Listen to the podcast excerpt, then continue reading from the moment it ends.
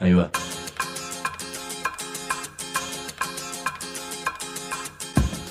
La Vaca es una colecta de recursos, es una cooperativa de trabajo, es una página web, un periódico mensual, una editorial, una cátedra, un bar. Es lo que necesitamos crear para ganarnos la vida y perdernos la obediencia de vida. La Vaca es comunicación, ida y vuelta. Ahí va. Decimu, no te calles. Decimu, como se te cante, como te salga, como puedas. Decimu para que escuchen los que te dicen, vos no digas ni mu. Ahí va.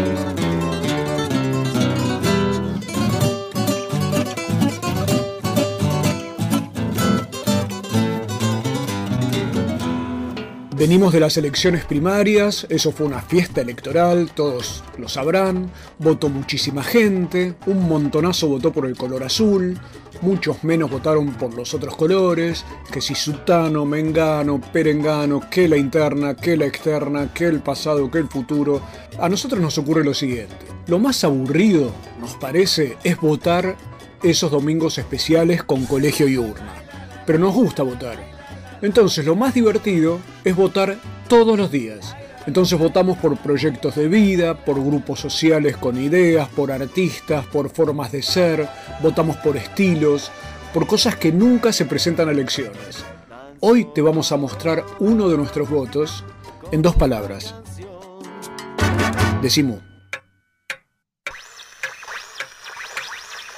7 y 24 en la Argentina, una hora menos en el oeste del país. A los pibes no les importa nada. ¿Qué cómo querés que me vaya? Algo habrá hecho, ¿eh? Mejor. Decimos. Desprogramate.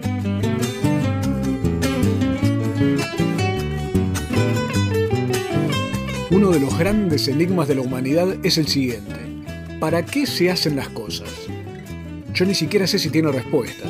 Pero cuando aparece esa pregunta, cantidad de gente del ámbito político, estatal, académico, gremial, etc., contesta, esto lo hacemos por las generaciones futuras.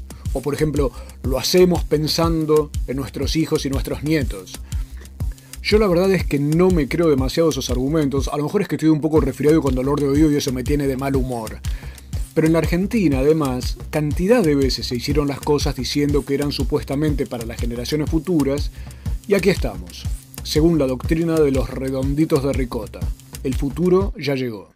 Revisando el túnel del tiempo, uno se encuentra, por ejemplo, a los militares que dieron golpes como el de 1976 hablando del futuro y del equilibrio, etcétera, etcétera.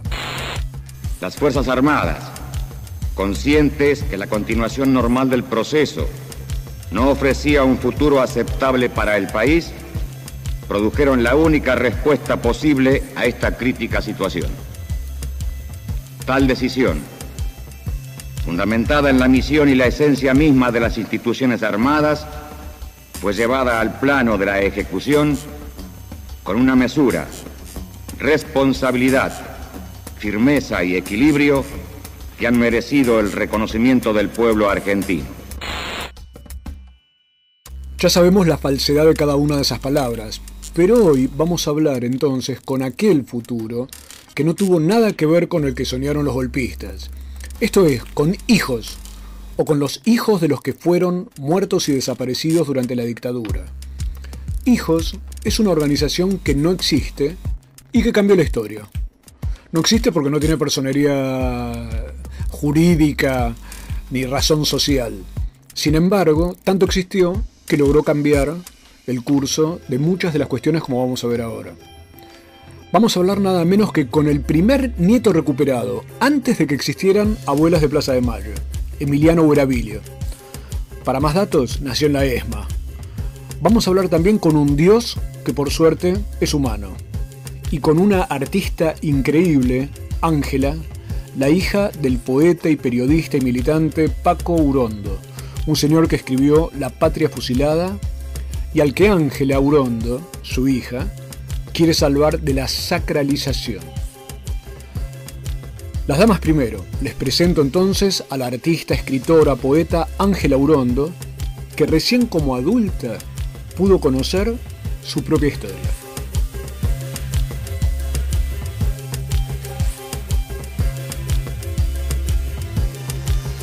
Crecí sabiendo muy poco de, mi pasado y de mi origen. Más o menos hasta los 20 años, eh, entre los 17 y los 20 años me fui enterando de algunos detalles, como por ejemplo que mis padres no habían muerto en un accidente de auto, como me habían dicho, sino que habíamos estado en manos de los militares.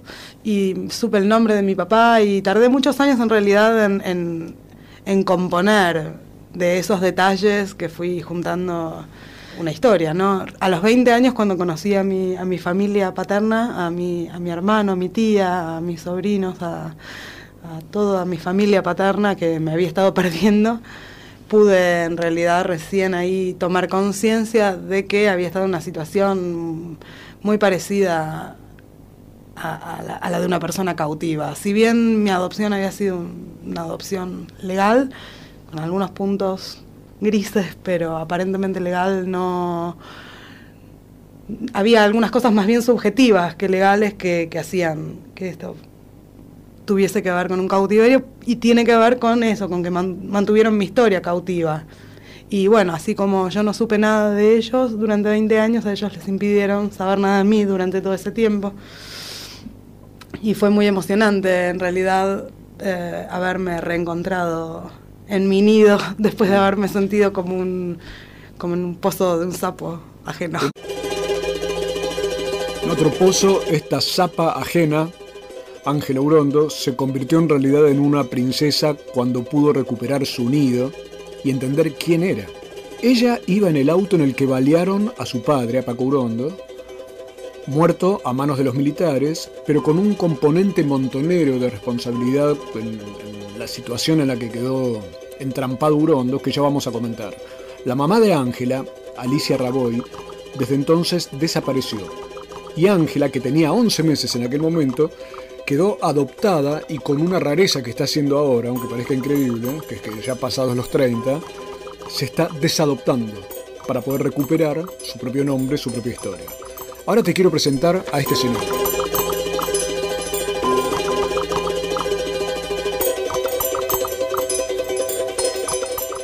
Nombre es Ricardo Dios, soy abogado, tengo dos hijos. Hace unos meses tenía un hijo solo, pero ahora tengo una hija que acaba de cumplir seis meses. Tengo la mitad de mi familia desaparecida, entre ellos mi padre, dos tíos, el padre de mi hermana, la mujer del padre de mi hermana y algunos otros ahí cerquita. O sea que, bueno, yo, cuando nací mi padre ya lo habían asesinado, la dictadura militar. Bueno, y es todo un poco esa historia, eh, obviamente me, me marcó y, claramente cada, cada paso que doy o dejo de dar seguramente está marcado por eso. El doctor Ricardo Dios nació 11 días después de la muerte de su padre. Se iba a llamar Manuel, pero la mamá, Judith Said, le puso a su hijo el nombre de ese papá baleado, Ricardo. Y ahora, cuando Ricardo fue papá, hace poco tiempo, le puso a su hijo Manuel como un desafío a reconstruir el destino. Ricardo fue abogado de la Defensoría del Pueblo, que dirige la doctora Alicia Pierini en la capital federal, y es ahora funcionario del Ministerio de Seguridad que comanda Nilda Garré. Ya nos va a explicar por qué su kirchnerismo. Y al revés, nada kirchnerista, es el otro amigo que quiero presentarles ahora, Emiliano Gravillio. Emiliano nació en la ESMA y su caso es histórico. Fue el primer nieto recuperado en la historia.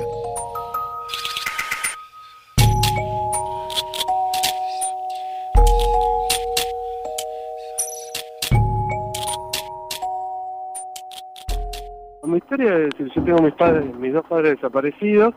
Mis padres fueron secuestrados el 19 de mayo del 77. Mi mamá estaba embarazada de seis meses de mí. Yo nací en la Escuela Mecánica de Armada y a los cuatro meses de vida fui recuperado por mis abuelos paternos. Mis abuelos paternos siempre estuvieron militando en organismos de derechos humanos, principalmente en, familiares. Yo siempre estuve de chico acompañándolo y eh, en el año 95, diciembre del 95, ingreso a Hijos. Pero hay un detalle de leyenda griega en lo que ocurrió con Emiliano. Emiliano estaba con Mirta, su madre, secuestrado en la ESMA. Y ella, con un alfiler, le hizo una marca en la oreja, como un código secreto, con la esperanza de poder buscarlo y reconocerlo si le quitaban a ese bebé de los brazos. Hoy Emiliano lleva tiene todavía esa marca en la oreja, aunque no se le nota porque hace 15 años que no se corta el pelo. Tiene una tremenda melena de león, prácticamente, o más, de metro y medio de largo, que se le acomoda para su trabajo, que es nada menos que el de enfermero en el Hospital de Niños de La Plata, en la sala de lactantes. Eso sí que es pensar en las generaciones futuras. Pero en estas entrevistas que editaron Mariana Collante y Diego Gassi con nuestro amigo Leonardo Vázquez, surgió una cuestión sobre cuál es el sentido de recuperar la memoria, la verdad y la justicia. Mucha gente pensará que es una cuestión política, otros dirán que es moral o de derecho. Ángela Urondo lo explica de otro modo. ¿Por qué es importante la recuperación de estos valores? Y fíjate si lo que dice sobre ella misma no puede ser dicho también sobre cada uno de nosotros y sobre la sociedad.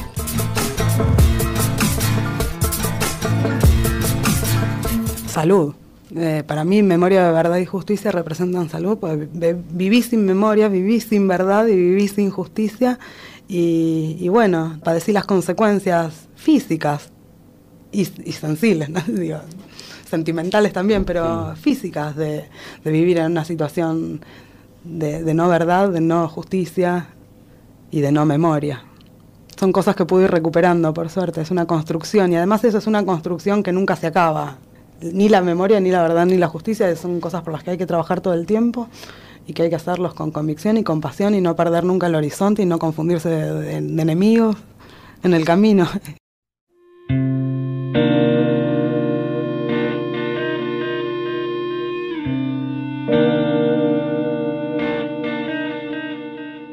Salud física, salud mental. Me parece muy sabio lo que dice Ángela Urondo.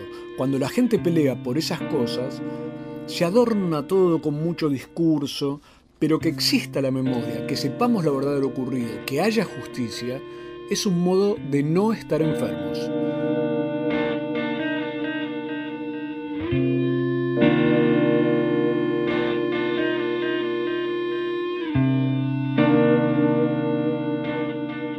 Salud entonces, ya volvemos para seguir investigando cómo va la vida con Emiliano Bueravilio, Ricardo Dios y Ángela Urondo.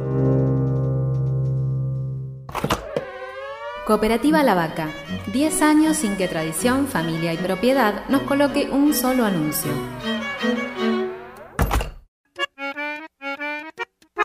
Podés escucharnos cuando quieras en www.lavaca.org.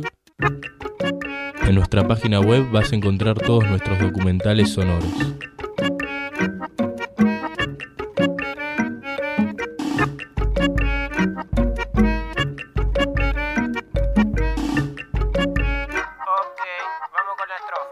Decimos la diferencia entre quejarse y soñar.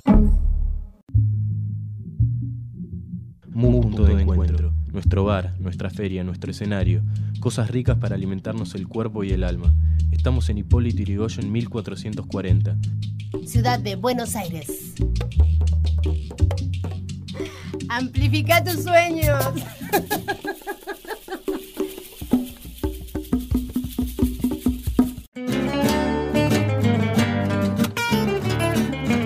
Seguimos en Decimú, el programa de la cooperativa de trabajo La Vaca que se emite por más de 120 radios comunitarias, universitarias, algunas nacionales. Cuando se habla de la ley de medios, yo a veces pienso que Decimú está llegando en simultáneo a, a los amigos que hicieron la construcción del corazón de esa ley y de esta realidad de comunicación. Estamos escuchando ese volver al futuro de las voces de los chicos que fueron víctimas de la dictadura, hijos de padres muertos o desaparecidos, para conocer cómo son hoy esas generaciones futuras, de las que siempre se habla y de las que hablaban también los militares, pero cómo son hoy cuando han salido a reconstruir su propia vida.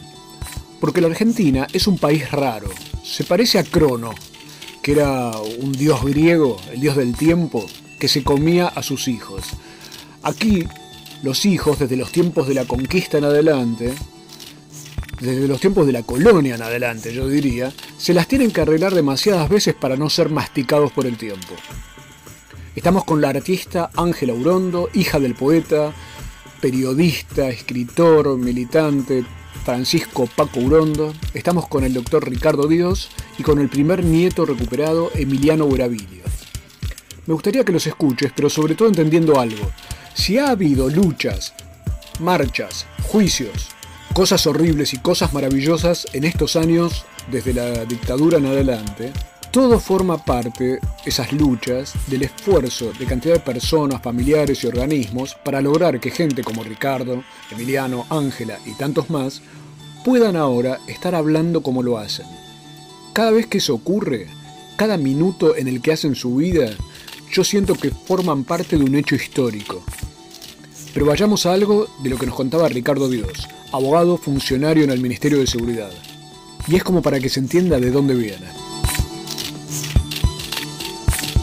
Mi mamá era, era militante como mi papá y ella muere, se llevan a una hermana, después se llevan a otro. El 15 de noviembre del año 76 van a buscar a, van al taller donde trabajaba uno de mis tíos, mi papá y gran parte de la familia, y ahí lo matan a mi papá, eso dice el enfrentamiento, en verdad lo, cuando él apareció en escena lo, acribillaron y se llevan a uno de mis tíos y a, dos o tres personas más. Eh, ese día ese tío mío está desaparecido. Ese fue el 15 de noviembre. El 24 de noviembre secuestran a mi otro tío, eh, materno, hermano de mi mamá, que era abogado, que era abogado de defensor presos políticos. Y también está desaparecido desde esa fecha. Y el, eso fue el 24 de noviembre. El 26 nací yo. Así que imagínate, era mi vieja en ese estado, podría haber nacido cualquier cosa. Allí fue que ese bebé que se iba a llamar Manuel heredó el nombre de su padre y hoy es el doctor Ricardo Dios, un entusiasta por los temas de comunicación junto a su hermano Mariano. Ricardo vivió sus siete primeros años en el exterior, y cuando volvió la democracia, volvió Ricardo a cursar primer grado de la primaria en la Argentina. Ricardo Dios es un K, confeso, kirchnerista acérrimo. Ya vas a escuchar a Emiliano, que es totalmente crítico. Pero aquí Ricardo explica cómo se planta frente a las dudas sobre la sinceridad de los Kirchner y la sinceridad con, lo que con la que le entraron al tema de derechos humanos, cosa que cuestionan algunos organismos. Sin ponernos litúrgicos, escuchemos la palabra de Dios.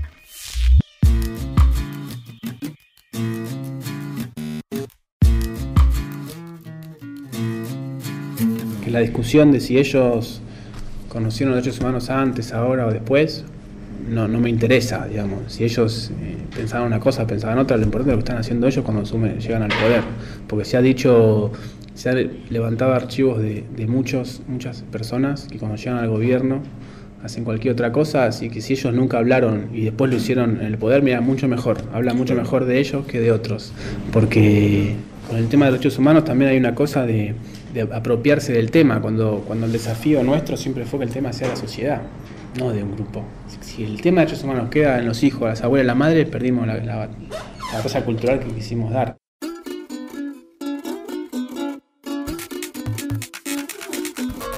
Argumento fundamental de hijos desde siempre, que el tema sea social, no un tema de entendidos o de militantes.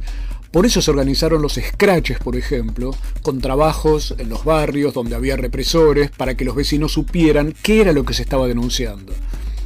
Ricardo Dios menciona, además, en qué sentido los organismos de derechos humanos, desde abuelas a hijos, marcaron un territorio nuevo. Era como una necesidad. En ese momento me parece que fue una necesidad social y necesidad histórica. Hay, fenómenos que, que, veces que exceden lo que pueda pasar dentro del cuerpo de una persona o de dos. Es un fenómeno social.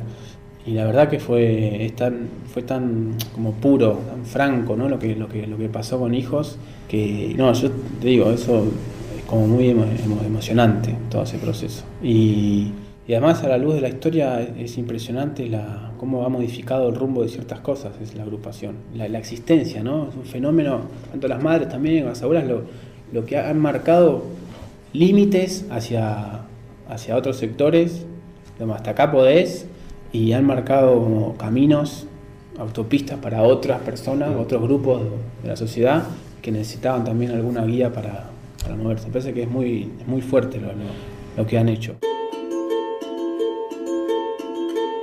Siempre trato de imaginar y recordar lo que era Argentina en 1977, cuando unas poquitas mujeres, 14, el 30 de abril se atrevieron a ir hasta la Plaza de Mayo a mirarle la cara a la dictadura en frente a la propia Casa de Gobierno. Imaginemos durante un instante lo que era moverse en esas circunstancias. Desde aquel momento hasta hoy es difícil entender qué hubiese pasado o cómo hubiese sido la sociedad sin organizaciones como Madres. Tiene hijos y madres sin abuelas, eh, no hubiera existido eh, la recuperación de la ex ESMA y la derogación de la ley de impunidad. Digamos, eso son como los, factores fundamentales de que después la sociedad se exprese con más amplitud. Es decir, sin ellos no hubiera estado, pero con ellos solo tampoco. ¿no? Como lo que pudieron lograr es que, la sociedad se interese en el problema y, y, interpelarlos que todos fuimos víctimas de ese momento. Por ejemplo, yo, una cosa que repito que me dice siempre mi vieja, ella es coordinadora del Archivo Nacional de la Memoria. Y cuando ella ve que está trabajando a veces hay días que se da cuenta que trabaja solamente para hijos, abuelas y madres y se, siente frustrada, digamos. Cuando esto no, no trasciende, digamos, si, si no hay otro un sector de la sociedad que se interesa por esto, no está, está bueno. Pero por suerte hay muestras permanentes de que hay, hay un consenso general sobre lo que se está haciendo. Digamos, vos abrís eh, el espacio para la memoria y, y, va todo el mundo, vos te das cuenta lo que son las marchas de 24 y todos los fenómenos de esto son y ya hay algunas instancias que, que, da pena, pena histórica, ¿no? Que no, no, sean aprovechadas por la sociedad, como por ejemplo la instancia de los juicios. Nosotros siempre decimos que ir al juicio, eh, sos una persona antes y después de escuchar un testimonio en un juicio. Pero digamos, no es para nosotros, es para cualquier persona. Agarras un pibe de segundo año en la Facultad de Ciencias Exactas, lo metes adentro y le cambiaste la, la perspectiva de muchas cosas.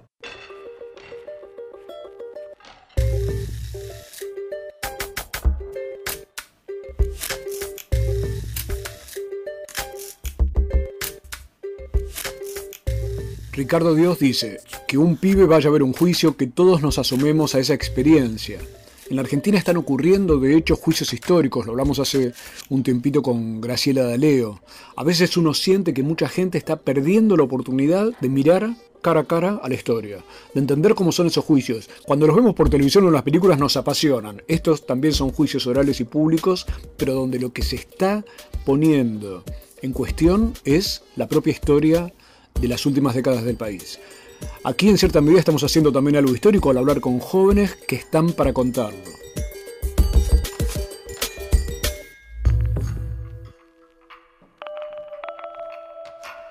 Ya volvemos para sumar voces como la de Emiliano Buerabilio y de paso vamos a hurondear con Ángela, la hija de Paco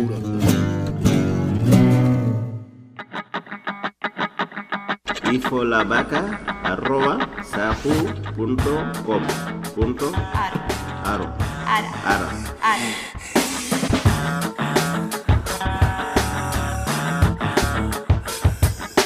Decimu agita después de escuchar. Estudia en el único centro oficial de idiomas de la Universidad de Buenos Aires. Sede central 25 de mayo 221. Escribinos a idiomas.filo.uva.ar o visita www.idiomas.filo.uva.ar. Sedes en Barrio Norte, Belgrano, Caballito, Palermo, Paternal, Núñez. Único centro oficial de idiomas de la Universidad de Buenos Aires.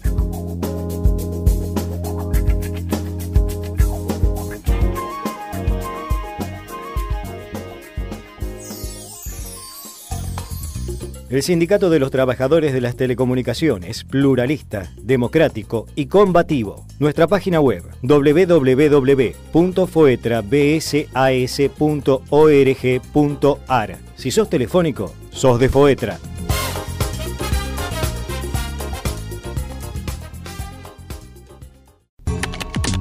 Miramos series en la computadora, intercambiamos mensajes de texto con la televisión, enviamos videos por celular. La tecnología evolucionó. El sindicato también. Ahora estamos junto a los trabajadores de televisión, servicios audiovisuales, interactivos y de datos. El sindicato está con vos en tu capacitación, en tu salud, en tus derechos. SATSAI, el sindicato de las nuevas tecnologías. Estamos con vos.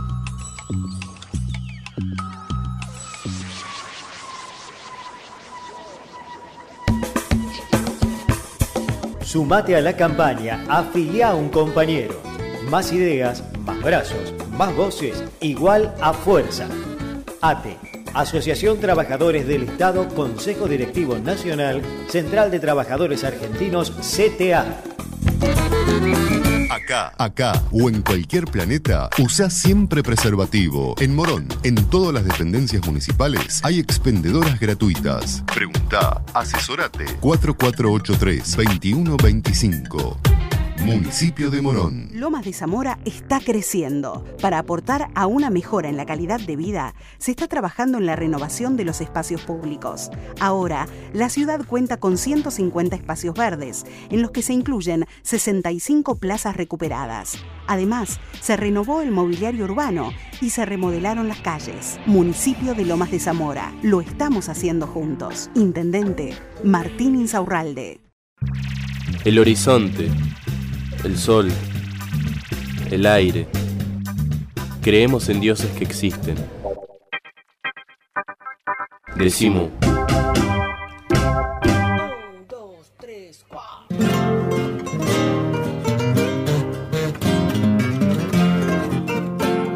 Seguimos en Decimú en un volver al futuro.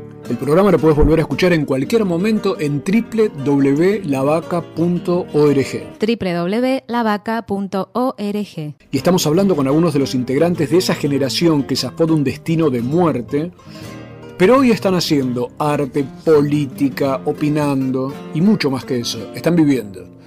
Si hubo en la Argentina peleas, luchas por los derechos humanos, por la justicia y demás, es para que esas voces y esas vidas pudieran estar desplegándose cada una con su estilo, como vos lo estás escuchando en este instante. Ángela Urondo nació de un amor de su papá, el poeta Paco Urondo, con Alicia Raboy. Se conocieron en el diario Noticias, que era el diario que imprimía en la época de, Perón y de Isabel Perón eh, la organización Montoneros. Cuando se venía el golpe militar, Urondo le pidió a la Conducción Nacional de Montoneros que lo mandaran a cualquier parte a donde no fuera conocido. Por ejemplo, pidió que no lo mandaran a Mendoza. ¿A dónde lo mandó la Conducción de Montoneros? A Mendoza. En el libro Noticias, sobre el diario justamente de Gabriela Esquivada, se cuenta que esa fue una decisión, fue una sanción en realidad, con un poco de moralina montonera, para domar a este señor Urondo, que se permitía una nueva pareja y que además era un tipo cuestionador. Lo real es que Urondo, Alicia y la beba Ángela estaban en Mendoza cuando los militares los descubren, los persiguen en el auto donde, donde estaban en ese momento conduciéndose, matan a Paco Urondo, hicieron desaparecer desde entonces a Alicia y la bebé, Ángela, fue entregada a su abuela. Durante años nadie le contó a Ángela quién era su padre. ella no sabía quién había sido su papá. Ni qué había ocurrido en realidad. Le decían que sus padres habían muerto en un choque contra un vehículo militar. Volver al futuro. Ahora nos cuenta Ángela Urondo.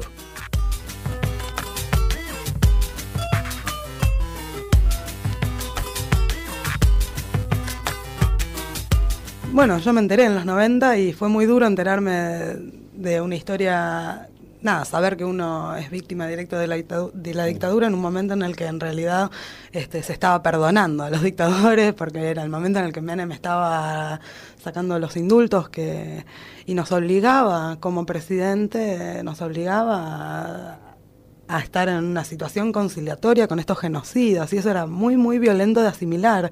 Entonces en esa época para nosotros en realidad individual y colectivamente por suerte fue muy importante poder resistir, resistir y rechazar esa situación y nada, lo, lo tremendo es que tuvimos que pasar por una situación de mucho enojo, de mucha bronca de, con el Estado, de sentirnos doblemente huérfanos.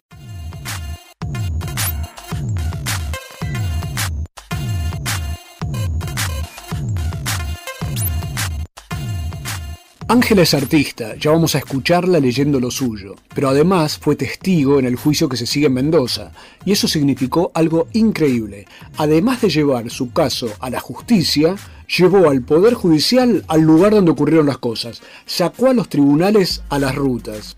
El relato nos lleva a lo que pasó casi como si estuviéramos allí. Ángela es como una cámara que nos cuenta las cosas, te pido que la escuches por favor.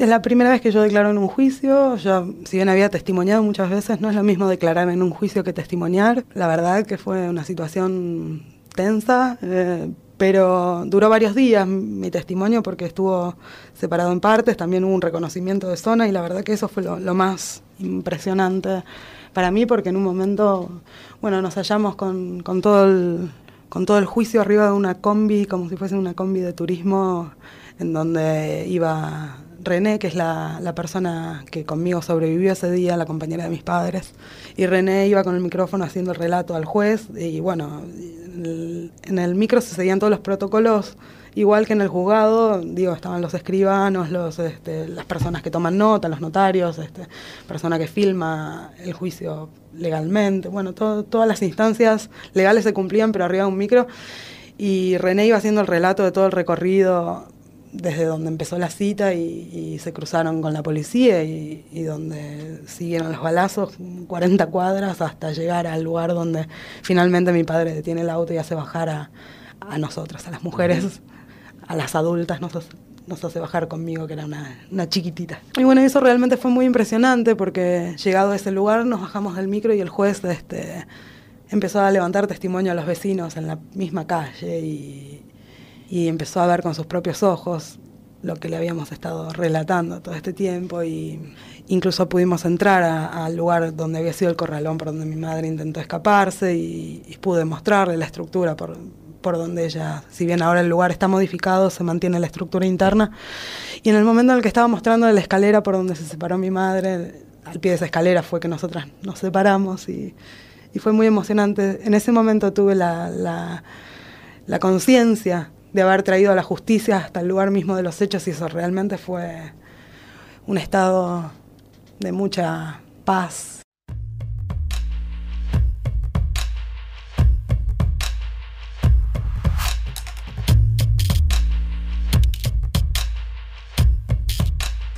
La René que menciona Ángela es René Awali, la turca.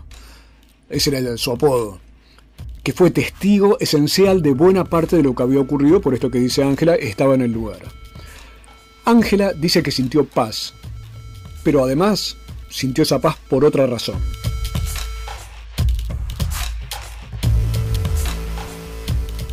Y de, haber cumplido con mi madre, de haberla llevado a ella hasta la justicia, porque bueno, yo tengo este padre conocido, pero también tengo una madre que se llama Alicia Raboy y sin dudas siempre que puedo hago el reclamo especialmente por ella porque, porque bueno, el reclamo por mi padre de algún modo lo hacen todos y yo también, pero tiene muchas voces que se alzan por él, así que yo siempre aprovecho a pedir por mamá y además de algún modo el caso de mi papá está esclarecido.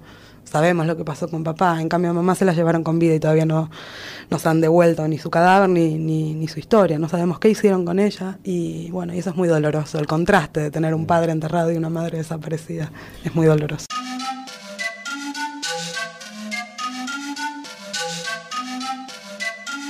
Claro, la celebridad de Paco Urondo se lleva todas las luces, toda la, la. A la vez que sirve para que se conozca el tema, oscurece muchas otras historias y en este caso Ángela Urondo ve los dos lados de la cuestión, como su propia madre es un caso menos este, atractivo de pronto para muchos de los que se introducen en estos temas. ¿Cómo vivió Ángela Urondo enterarse de quién era su padre, pero recién como adulta?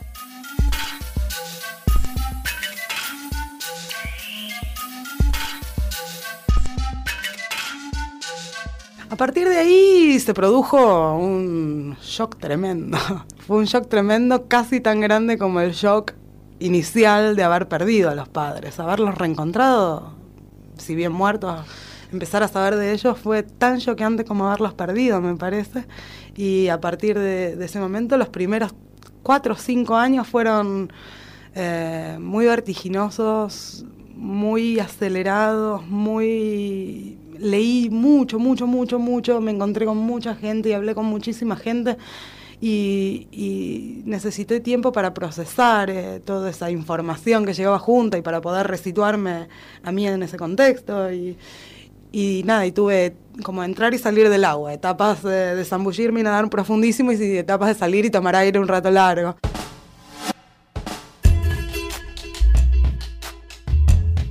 Sumergirse y salir a tomar aire. Así puede ser la historia cuando te ahoga. Pero Ángela explica también cómo ella, como hija y artista, trata hoy de comprender una figura como la de Paco Urondo.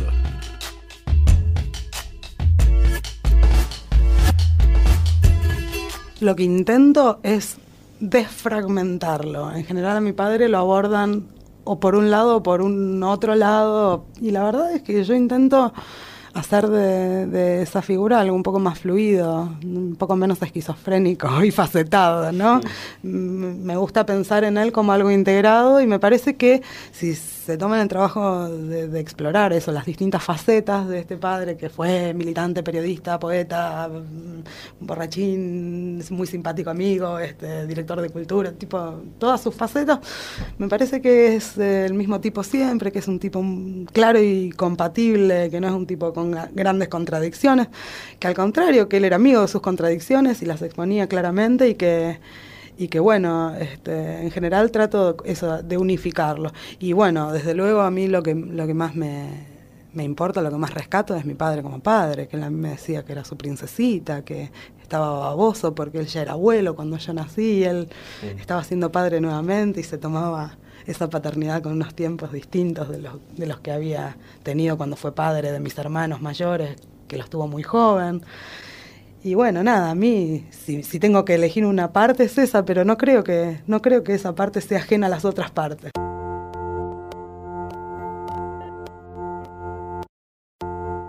Hay algo muy interesante en lo que dice Ángela, como si los que se supone quieren escribir una nueva historia, lo que hacen es repetir los moldes heroicos de las viejas historias.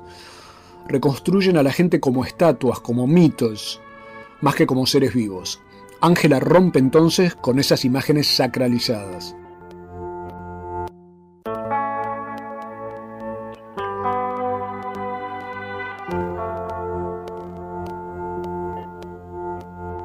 Acepto venir a hablar acá en nombre de mí misma, no puedo claro. venir a traer a mi papá conmigo.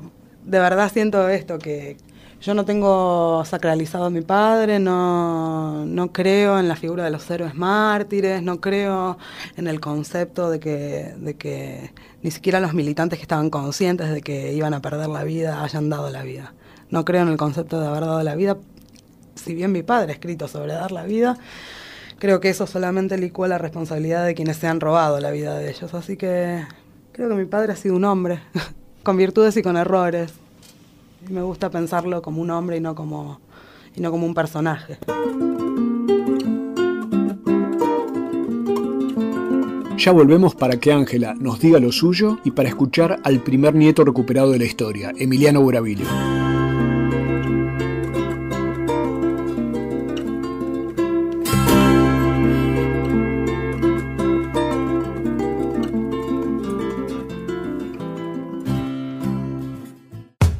La Vaca Editora, libros que muerden. Podés comprarlos a las mejores librerías o hacer clic en www.lavaca.org y te lo mandamos por correo. Libros que muerden. Que muerden.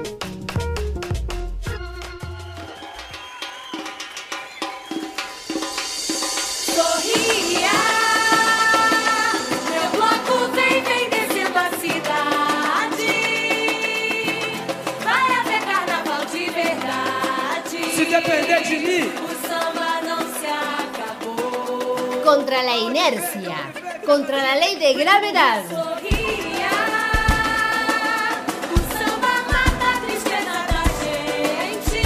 Contra la contrariedad. Contra la cultura oficial. Contra la copia. A favor de la libertad. Y sobre toda mente contra lo irremediable. Poesía diciendo... O rei mandou a gente olhar pra frente. Na verdade, parceiro, o rei tá dentro da mente. Partideiro indigesto, eu sou e sei que sou. Poesía. Pólvora potente. Poesía para pudrir pesadilla. Poesía para aprender. Propagar pica flores, pica jardines, pica selvas. Practicar pájaros, procrear plumas. Poesía parabólica, plantando panaderías para pensamientos. Pudriendo pesadilla patronauta. Poesía pepita, para pibas, pibes. Procreando primaveras. Oxigenando, organizando, ojalá estrepitosamente sacude ser serializado. Socava subtenientes, suboficiantes, sub sufrimientos. Sustituye sentimientos subtitulados. Ser sol, semicorchea, suerte, sonrisa suficiente, soberana imaginación irreverente. Ideando idioma aprendido al amor, atraviesa augurios alcahuetes, altera asfixias, aletreando alas.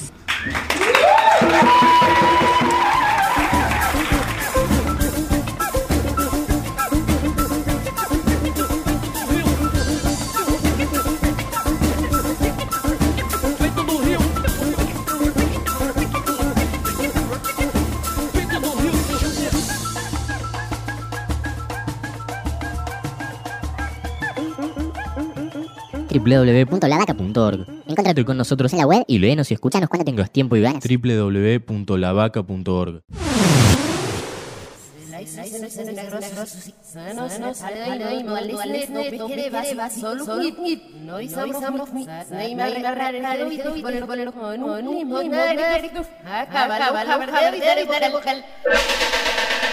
Decimu, Radio Orgánica, consumo gratuito y libre.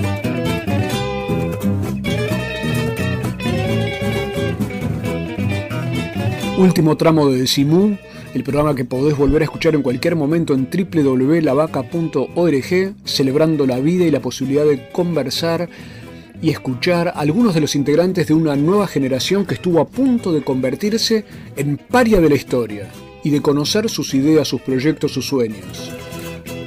Son los hijos de los desaparecidos. El primer nieto recuperado de la ESMA, te conté antes, es Emiliano Huerabilio que hoy es enfermero en La Plata, tiene una larguísima melena y nos cuenta algo del surgimiento de Hijos como organización.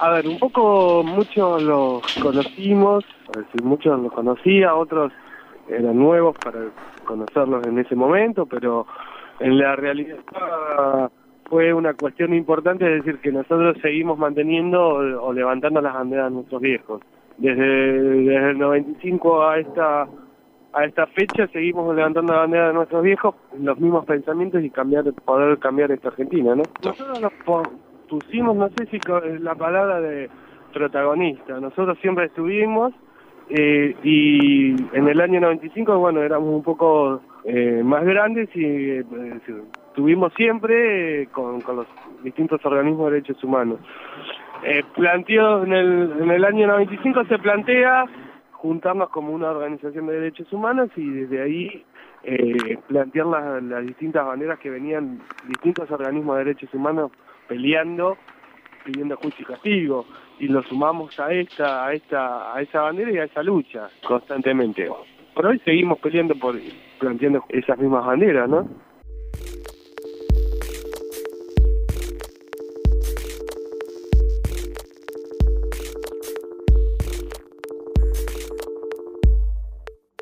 Así como Ricardo Dios nos decía que es kirchnerista desde que escuchó a Néstor Kirchner hablar por primera vez, Emiliano no perdió nunca la mirada crítica. El debate creo que refleja lo que le ocurre a mucha gente. Escuchemos a Emiliano.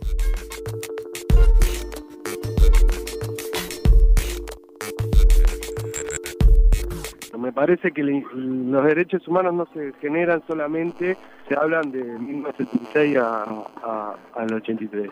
Eh, derechos humanos en general es en todo, es decir, que no haya trabajo, que los pibes se mueran de hambre, que siga haciendo ahí represión. eh, eso también es derechos humanos en la actualidad, hay presos políticos. Decir, los años, a ver, la lucha que se consiguió en, la anulación de las leyes de audiencia de vida y punto final no fue gracias al gobierno de Kirchner, fue una pelea de muchos organismos de muchos años que veníamos peleando para anular las leyes de audiencia de vida y punto final. Nos falta también eh, una, una de las peleas que nos queda es el indulto, que lo, olvidamos. Y en ese sentido estamos seguimos peleando en, ese, en esa cuestión. Emiliano también cuestiona la cercanía de los organismos de derechos humanos al gobierno y al Estado.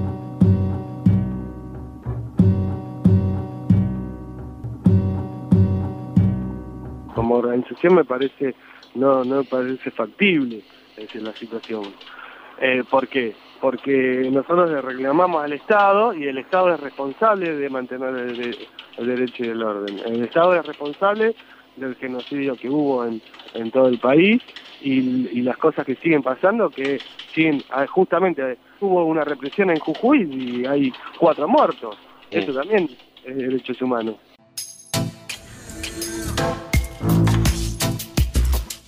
Eso también son derechos humanos. Yo sé que Ricardo Dios también piensa eso, pero el debate que propone Emiliano me parece que es crucial y lo único necio sería omitirlo.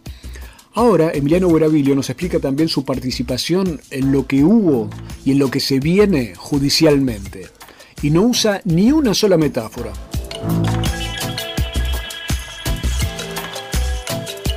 Seguramente va a ser a, a fines de agosto en la segunda parte de, la ESMA, en Comodoro Pi. Soy, yo soy querellante y testigo, eh, es decir, yo lo que espero es que sea lo antes posible. Se están muriendo estos hijos de puta, se están siguiendo, mu- se están muriendo por, por viejos y mueren en, en su propia casa. Es decir, ojalá que puedan tener una condena eh, por una condena de un cárcel común y perpetua para todos los genocidas y que se mueran adentro de una cárcel, ¿no? Eh, uno pelea para llegar a esto y lo genera, es decir, no va a ser la primera vez que yo declare en un juicio, yo fui a, a España cuando a declarar contra Silingo, decir, nosotros seguimos, estamos militando en eso y, somos parte, de- somos, por Silingo yo fui a declarar por Plan Cóndor y desde ahí estamos planteando siempre siempre uno está generando esa esa posibilidad para generar el tema de del juicio y castigo, ¿no?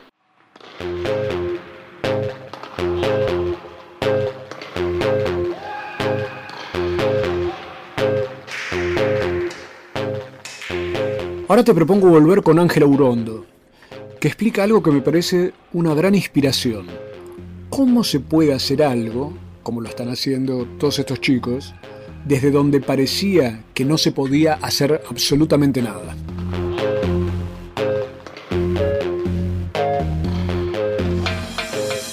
Creo que dentro de hijos este, hay mucha gente muy muy valiosa en cuanto a, en cuanto a gente que se formó muy bien. Eh, digo que, que su motor personal, su propio dolor, eh, lo llevó a realmente formarse.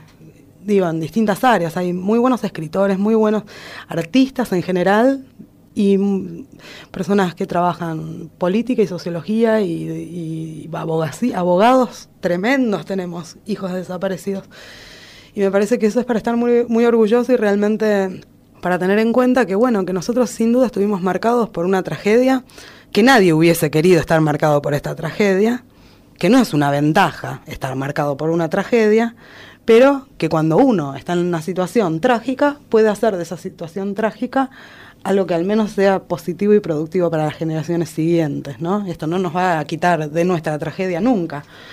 Este, ni escribir, ni dibujar, ni, llevar un juicio adelante tampoco, pero subsana a futuro. Y ahí Ángela, que es mamá, como es papá Ricardo Dios y es papá también Emiliano Guerabilio, hablan de generaciones futuras y por primera vez en mucho tiempo creo que esas palabras las siento como verdaderas. No son discursos huecos. para que sigamos escuchando, te propongo hurondear un poquito, escuchar a Ángela con un poema que habla de todo esto, que hace que en este programa hoy estemos nada menos que homenajeando la vida.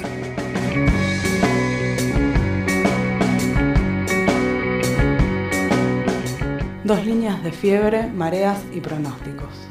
Oigo tu paso que se acerca o se despide. Revolcar la sangre, el odio, conocer, reconocernos, saber para qué sirven. Los fracasos, las victorias del amor. Dejar que a tu rincón se siente quien no debe sentarse. Sin poder iluminarte, embarazada, sepultada. Mejor que valga la pena, que todo salga bien.